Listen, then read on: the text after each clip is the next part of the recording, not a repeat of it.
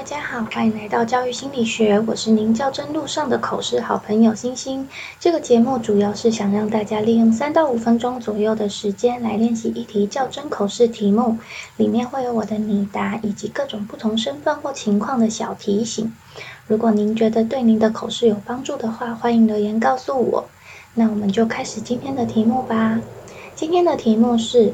如果学生家中突遭变故，导致学生情绪低落，你会怎么帮助他？以下是我的拟答。感谢委员的提问。在我任教的时候，有遇过这样的情况：因为爸爸被诊断出早发性失智症，所以提前退休。而小一的孩子面对生病而情绪不稳的爸爸，也产生了一些情绪状况。当时我针对孩子及家长分别做了不同的协助。针对孩子的部分，我在和学校专辅老师讨论后，先对孩子做一级辅导，引导孩子排解内心不安的情绪。不过，因为爸爸在生病后，偶尔会有对孩子大小声的情况，让孩子感到害怕，所以之后在专辅老师的建议下，我将孩子提报到辅导室。由专辅老师做二级辅导，让孩子在情绪跟家人互动的方面有更多的学习。针对家长的部分，因为这个家庭原本是由爸爸担任经济支柱，提前退休后，妈妈需要去工作。在跟妈妈的谈话过程中，我向妈妈确认了家中目前的状况是经济和孩子的学习让妈妈很担心。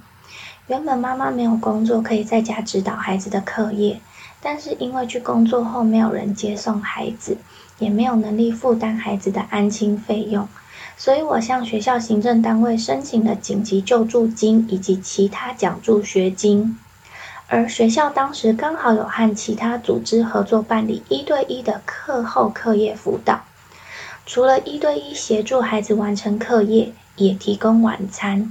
让妈妈能在晚上七点再去学校接孩子回家。一个孩子要能安心成长，需要家庭环境的稳定。